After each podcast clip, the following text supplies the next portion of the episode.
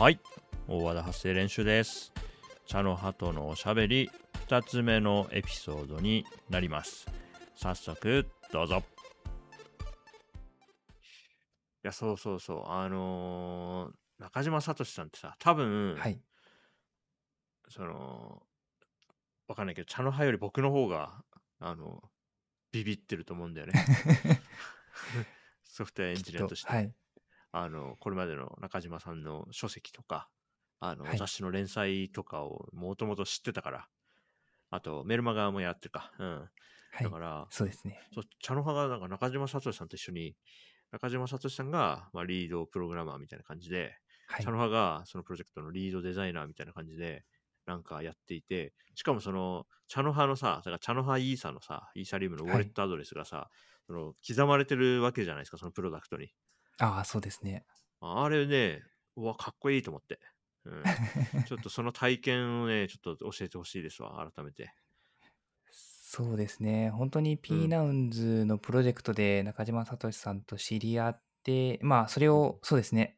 あの、やっぱり中島聡さんはこの本物のというか、純度の高いっていうところを大事にするんですけれども、まあ、フルオンチェーンの、まあ、はいはい。はい、NFT にこだわると。いうところで、まあ、その考えに賛同して、もうみんな作っていってるんですけれども、その中でも僕はもう初めて、まあ、NFT デザインする中で、まあ、さらにフルオンチェーン、その、まあ、SVG と言われる、こう、まあ、チェーンに刻みやすい形での、まあ、データに落とし込めるデザインを、まあ、どう作るのかみたいなところで、こう、中島聡さんとこう話し合いながら、うん。あの、やっていって、その中で面白かったのが、あの、p ナウンズっていう名前をあの NFT に載せたいねっていう話をしたところ、まあ、中島聡さんが、あ、じゃあ他の、その、まあ、アルファベット、その p ナウンズ以外のその A から Z までのうん。アルファベットを、まあ、チェーンに刻み込んじゃえばみたいな話が、こう、ポロッと出て、あそしたら、その、まあ、オンチェーン上にそのアルファベットを置くと何がいいのかっていうと、その、まあ、他の NFT 自分で作るってなった時も、まあ、そのアルファベットの SVG のデータを自分からアップしなくても、アップされてるデータを、まあ、引っ張ってきて、オンチェーンにあるんで引っ張ってきて使うことができる。まあ、しかもそうすることによって記述が減るので、ガス代が安くなるみたいな、ね。すごい合理ね的な話で、まあそういったあのやつをやってみましょうみたいな話が出て、僕がうん。そのナウンズ、さっき話に出ていたナウンズで使われているロンドルディアかな、ロンドリーヌかな、うん。っていうフォント。がフォントうんうんうん、書体があるんですけれども、それをはいはいはい全部、あの、SVG の、まあ、軽量ほ化して、中島さんにお渡しして、で、うんうんうん。一緒にこう、やっていくっていうので、アルファベット NFT っていうのが、あの、はい、出来上がったっていうのが、サイドプロジェクトとして、すごいよねそううのが生まれたりうん。してましたね。いや本当にあれなんか急にすごいことになっててびっくりしたんだよ。僕もびっくりしましたね。あれ茶の葉いやなんか一緒にやってこうとかってさ夏ぐらいに話しててさ、秋冬ぐらいにさすごい遠くに行っちゃったなと思ってさ いやいや。うん、そうそうそう。いやーでもすごいよね。であ結局関わったのはアルファベットとあと他にもなんかやってたっけ？そうですね。あの、ドットナウンズっていうのもあって、まあ、それは何なんで生まれたのかっていうと、こう、まあ、P ナウンズの NFT のデザインをしていく中の一案だったんですけれども、うん。それを、その、やっぱり中島さんって何がすごいって、こう、こういったデザインどうですかって、ディスコード上でお渡ししたら、次の日か次の次の日くらいに、うん。なんか、プロトタイプができてるんですよね。えー、すごいねこんな感じみたいな。出来上がってて、もう、なんか、なんなんていうんですかね、どの速度が普通なのかっていうのがそもそも分かってない中だったのにもかかわらず異様に速いっていうのはなるほどね。感じてブロッましたね。クチェーン方面ではい。あこんなもんなのかって思っちゃうぐらい早いってことねそうですね。いや、それにしても速いみたいな。どれぐらい速いものなのかっていうのが全然その自分でもフルオンチェーンの NFT を実装したことがないので、どれぐらい大変なのかっていうのがわからない中でも異様に速くてうんびっくりしましたね。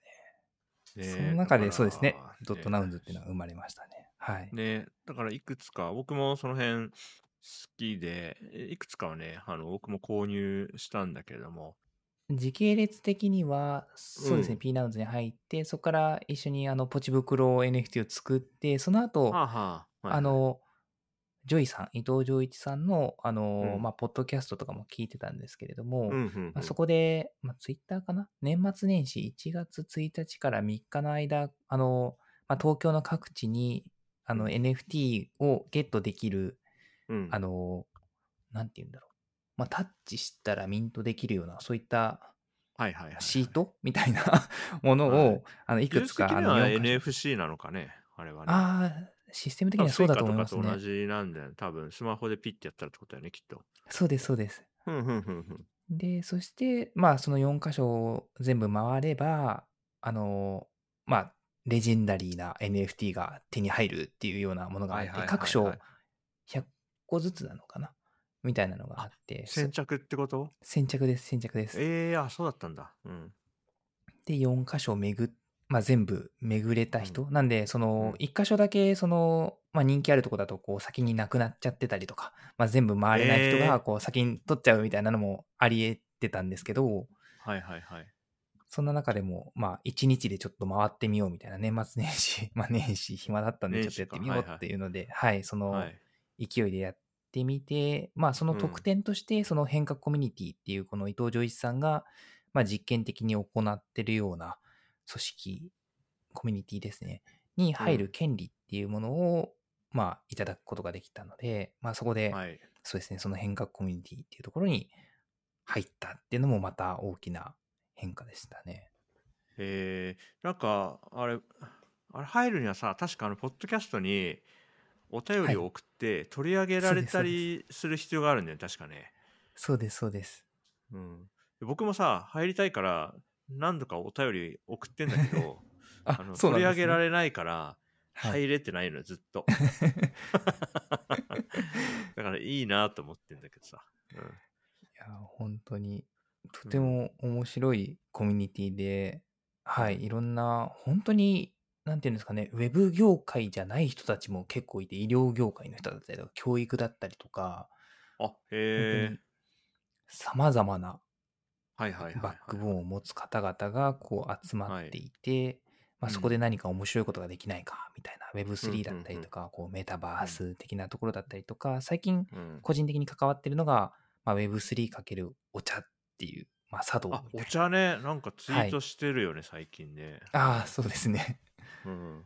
茶道とか、そういうのに関わらせていただいてて、うん。すごく面白いなと思ってますね。うん。いやー、面白いね。あとは変革のさ、変革家紋、はいあの、メンバーシップカードみたいなやつ。はい。あれのさ、トークンの見た目もいいよね。ああ、そうですね。かっこいいです会員。カードっぽいくて、うん、ちゃんと茶の葉と、あとアドレスとか、いつからはいメンバーなのかみたいなのがこう画像に入っていて、はいこれはなんかね、非常に、なんだろう、デジタルデータなんだけれども、なんか、こう、所有感あるだろうなと思って、うんなんか、羨ましいんだよな。入れてないからさぜひ機会があれば。入り方が見つかってないのよ、まだ。うん。ぜひぜひ。そうそうそうそう。去年の秋ぐらいに入りたいと思ってね、お便り送ったりしてたんだよね。うんしかも、なかなか読まれないですよ。僕も送っうんてても読まれないんで。なんかちゃんと読まれるようないい質問しなきゃと思って結構頑張ってんだけどね。なかなかむずいよね。お便りいっぱい 来てるんでしょうね。うん。何がこう読み上げられるかは全然予想だにできないですからね。うん。はい。なんかやってて思ったのはね、僕、こう、はいなんだろうな、生地、その、その辺歩いてる人をランダムに一人連れてきた場合、はい。多くの場合、僕の方がブロックチェーンはまあ詳しいとは思うんですよね。はい。うん。うんうんだから、だから、なんかこう、分かってる感のある質問をしするみたいな、こう、力の入り方してたんだけど、実際、読み上げられてるお便りって、全はい。然別業界の人が最うん近ブロックチェーンに興味持って、私の業界にはこういう問題があるんだけど、ブロックチェーンでなんかこう、やりようあるんでしょうかみたいな、そういう素朴なやつが結構読まれるなと思っていて、ダメだ、この僕の力の入り方なんかダメだと思った。もっと素朴に本当に本当に知りたいとか、そういう、はい。なんていうの純粋な気持ちみたいな方が取り上げられそうだなっていう気持ちになってから、あんまりお便りね、あの、送れなくなっちゃった。まあちょっとそう、なるほど。そうかもしれないですね。確かに確かうん、そんな感じがしてますよ。うん。に。めちゃめちゃ詳しい質問だな、この人みたいなのってあまり頼りとして読まれてない気がしますね。確かに。そうそうそう。なんか、それよりは、ああ、なるほど、こういう業界の人はこういう風に NFT を見てるんだとか、そういうふうが確かに、あの、リスナーとしてもそういうお便りの方が、こう、発見が多いのよ。え そうですね。そうですうん、だね。から自分らなんかちょっと力入れる方向も多分ち間違ってるというか、合ってないんだろうなって思ってからね、あの、お便りあんま送らなくなっちゃった。確かに。いや、すいい考察な気がしますね、それは。うん。そうそう、いいですね。ああ、そう。でまあちょっと変な話すると、はい。あの、だから、最初に僕、茶の葉と会った時って、はい。まだ、その茶の葉が、こう、働いたことある会社の数も少なくて、はい。うん、かつ、その仕事以外の、そのコミュニティで、その茶の葉のデザインスキルを活かすってことうん。も、あの、今と比べたら、全然やってなかったと思うから、そうですね。うん、だから、結構さ、こう、なんていうの？いやし当時から慕ってくれてたから、いろいろはい。相談受けてた時に、あの、はい。いや、僕から見たら全然茶の葉大丈夫だと思うけどね、みたいな時も、茶の葉はこう、自分の見えてる世界の中で結構いろんなこと不安に思ってたりしたから、はい。うん、それを思うと、今のこう、世界が広がってる感じは、僕からするとね、す、すごい、なんかいい方、いい方向に行ってるなって感じるね。いや、おうん。かげさまでなんかこう、何に例えていいのかなって今ちょっと思ったんですけど、うんうんうん。なんか、こう、ジュンさんを大木とするならば、こう、う僕がん。鳥みたいな感じで こう、なんかこういった方向を、例えば、ま、まさにうん Web3、NFT とかもそうなんですけど、ちょっと興味あうん。るなって時に、やっぱ技うん。術的なこう、ハードルがあるんですよね、まあね。自分的に。そね。それを、まあ、ジュンさんっていう、こう、大きな木が、こう、ちょっと、まあ、手を差し伸べてくれて、ある程度こう道を作ってくれたからこそなんか飛べるみたいなのもあるうん。なと思ってて、やっぱ自分でいや、でも、一人だとこう、うん。なかなか話す相手もいなかったらモチベーションの維持も難しかったりするんあ、そうで、ね。わかんない。止そまっちゃうしね。う。そう、そうんなんですよ。そこのうん。話し相手だったりとか、そこの気持うん。ちをより温め合えるみたいなああ、あるよね。パート。ナーな。のはすごいうん。大う。きいなんって思いましたね。それもあって、おそらくいろいろ動けるようになってきたんじゃないかなっていうのはうん。感じますね。気づいたらさ、森森の話をいっぱい聞かせてくれるんだったからさ。あ、すごい、なんか、おもうすんごい大きなさ、世界樹みたいな話をさ、してくれるんだったから、ああ、すごい、あの、羽ばたいていったっていう気持ちある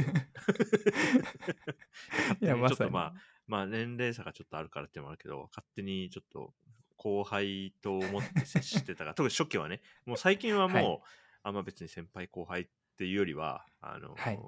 共通のこうテンション上がりポイントがある仲間はい。って感じだから、全然、だけど、まあ、会った頃はやっぱりもうちょっと今より、ちょっと心配な感じがあったから、うん。うん、まあ、今はもう全然そんなこと思わなくなったね。確かに、あの時は本当にキャリアだったりとか、うこう、社ん。会人としてみたいなところだったりとか、そういっはいたお。話をしてたから、よりそうだったのかもしれないですね。うんうんうん、そうね、確かにね。あの友人として出会ったっていうよりはね、まあ、ちょっと、なんか、紹介のされ方、ちょっと話聞いてあげてよみたいなのもあったからね、あの頃はね。うん。いや、でもなんか楽しそう、最近もなんかますますこう活動の範囲も広がって、楽しはい。そうにしてるし、スキルを活かして活動してるなって見えるから、うはい。ん、いや、楽しいよね。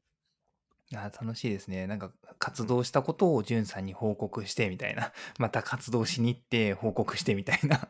うん、形でできるのもすごい楽しいですうね。ん、そうね、お互いにね、うん、はい。そうそう、さ先ほど、なんか僕は僕で、あの、4月にはイーサーグローバル東京のハッはい。カソン出たりとか、最近も1個実はハッカソンあの出てたんだああ、そうなけど、んですね。うん、2つ、今年2つか、4月に1個と6月1個、なんかちょっと作って提出してってやって、うおん、おやってて、あとね、えっと、収録日の前日、あれ、プルーフオブ X 見てきましたよ。うん。ー。お、どうでしたか？大会は、なんか面白かったですはい。ね。うん。やっぱりこう、デジタル、デジタルの作品をどう展示するかっていう、そのはい。会場の作りからも面白いというか、はい。うんディスプレイがいっぱいさ、あうんうの天井ん。から吊り下げてあったりして、そこに展示されてたりするから、面白いね。あれはやっぱりこう、自宅からももちろん作品って、あの、ウェブブラウザから見れる形で、はいこんな作品ですね、あるんだけど、やっぱなんか空間込みで見る作品っていいですね、とってもね。うん。ああ、そうですね。確かに確かに。うん。また見え方変わってきますもんね。そうそうそうそう。あと、やっぱトークンって、その、ソフトウェア技術からこう切り離せないから、はい。うん、だから、新しめのイーサリウムのトークンの仕様とかの特徴を絡めた作品とかあると、うん。ああ、確かにこの仕様って、こういう表現にも使えるような、なるほど、思いつかなかった、みたいなのとかがあると、すごく面白いですね。確かに、本当うん。にその、ビジュアル的な、まあ面白さもあると思うんですけれども、そういったそのトークンだからこそ実現できるみたいな、そういった体験をまあビジュアライズできているのも面白いですし、そういった作品とか増えてくると面白そうですよね。そうそうそう。で僕もそのアートの歴史とかをちゃんと勉強せずにここまで来てるから、単純なその絵画とかだと、そのはい文脈がわかんないことが多いんだよね。見て、なんかうん好きだなとか、これあんまよくわかんないなとか、その、はい表層的な感想は抱けるけど、はい。うんその、その奥にあるものは読み取れないんだけど、イーサリウムだと、あのそれよりは、あ例えば ERC ね、6551だったらこうだから、はい。こう、あこれ一番新しい仕様を取り入れてるじゃんみたいなのは、それよりはわかるから、はい。へえもうもうこれで作品にしちゃってんだとかっていうのを感じたり、あそもそも NFT ってこういうものだからそれのカウンターみたいにその虚無を表現してるんだなとかは、うんうん。文脈が少しわかるからね。うん。いやそれはねなんか面白いですね。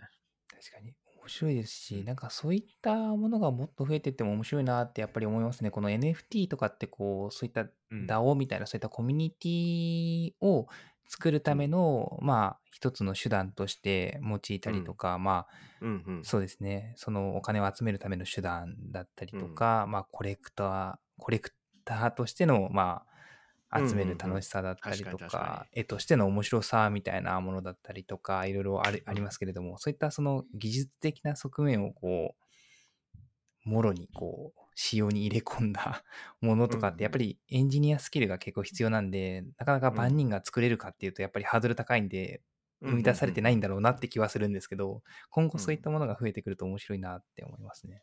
いやー面白いよねはいなん。かプルーフ・オブ・ X 見てきて思ったんだけどその、はい僕から、まあ、これまで僕が知ってきたアアートと比べてどう見えるかっていうと、はい。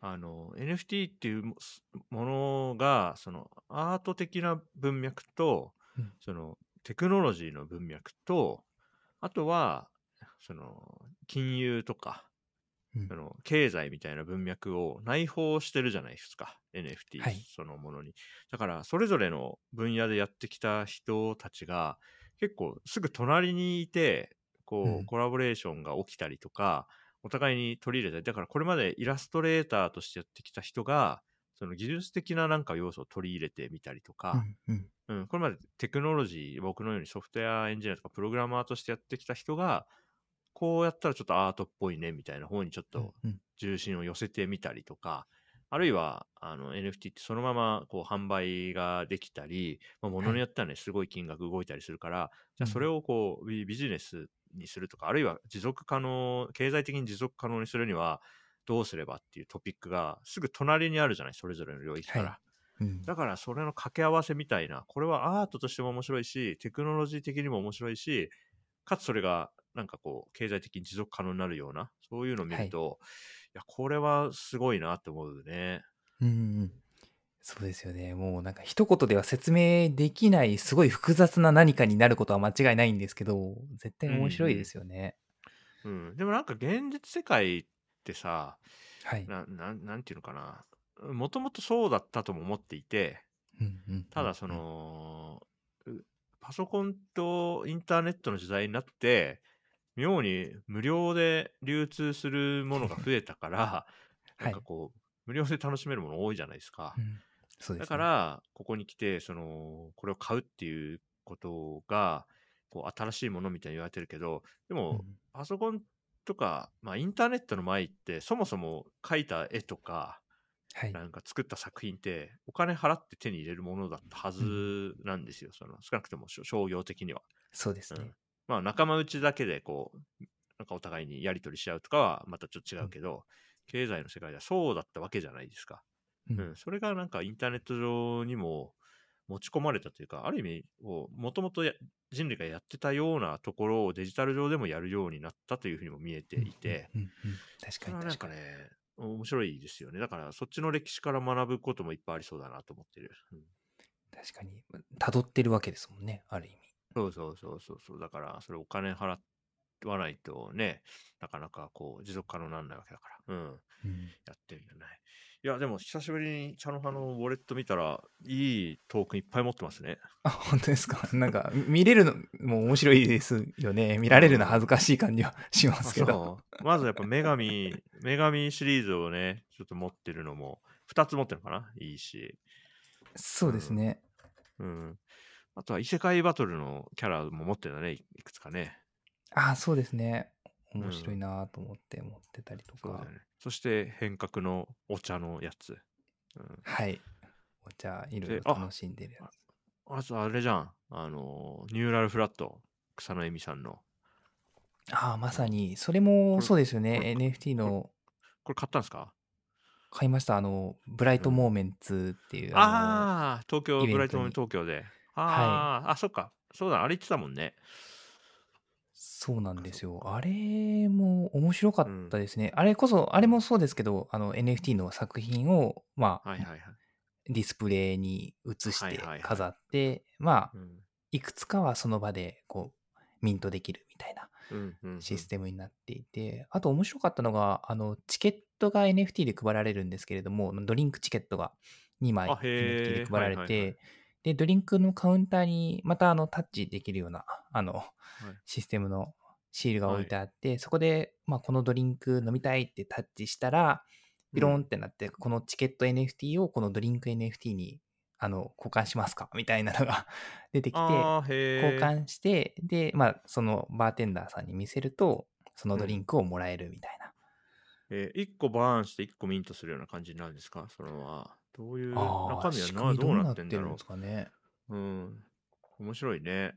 体験としてはそうですね、チケット NFT っていうのがそのドリンクの NFT に変わるみたいな体験。うん、だから、なんだろうな。えっ、と、紙のチケットで言うと本当に手渡しというかね。そうです、そうす。です。あの、もぎりの人が入って、なんかそうです、そうです。書いてくれるイメージだよね。はい。へえ、なんで面白いな。それは面白かったですね。そこで草野恵美さんに、まあ、うん話しかけはできなかったんですけど、お見かけしたりとか、お見かここけしてでそうですね、河合スカルさんもあの出展されてたんで、ちょうど河合スカルさんとお話しする機会もあったりしましたね。あ、持ってます。これ私持ってますって言ってああ、そうです。初めて買ったんですよって言ったら、あそういう方結構多くてみたいな話を。うん。うんあ確かにね、あの、河合スカルさんは、なんか非常にこう、お温厚な方というか、話しかけやすいと思うし、あと、河合スカルの作品も、そんなに高額じゃないんですよね。うん結構最初に買うのに向いてると思そうですね。う。うん。いや、めっちゃいいですね。そっか。フライトモーメント東京。じゃあ、そうだな。ここまでいろいろ話したんで、ニュ,、まあ、ニューラルフラッあニューラルファットの話も出たし、ちょっと AI の話も行きました。最近、茶の葉そっちも楽しそうにしてるから、はい。次のエピソードでは、その、ジェネラティブ AI とか、そっちの話もしてみますか。ぜひ。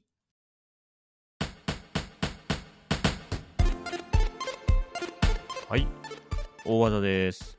茶の葉とのおしゃべりのエピソード2つ目はここまでです。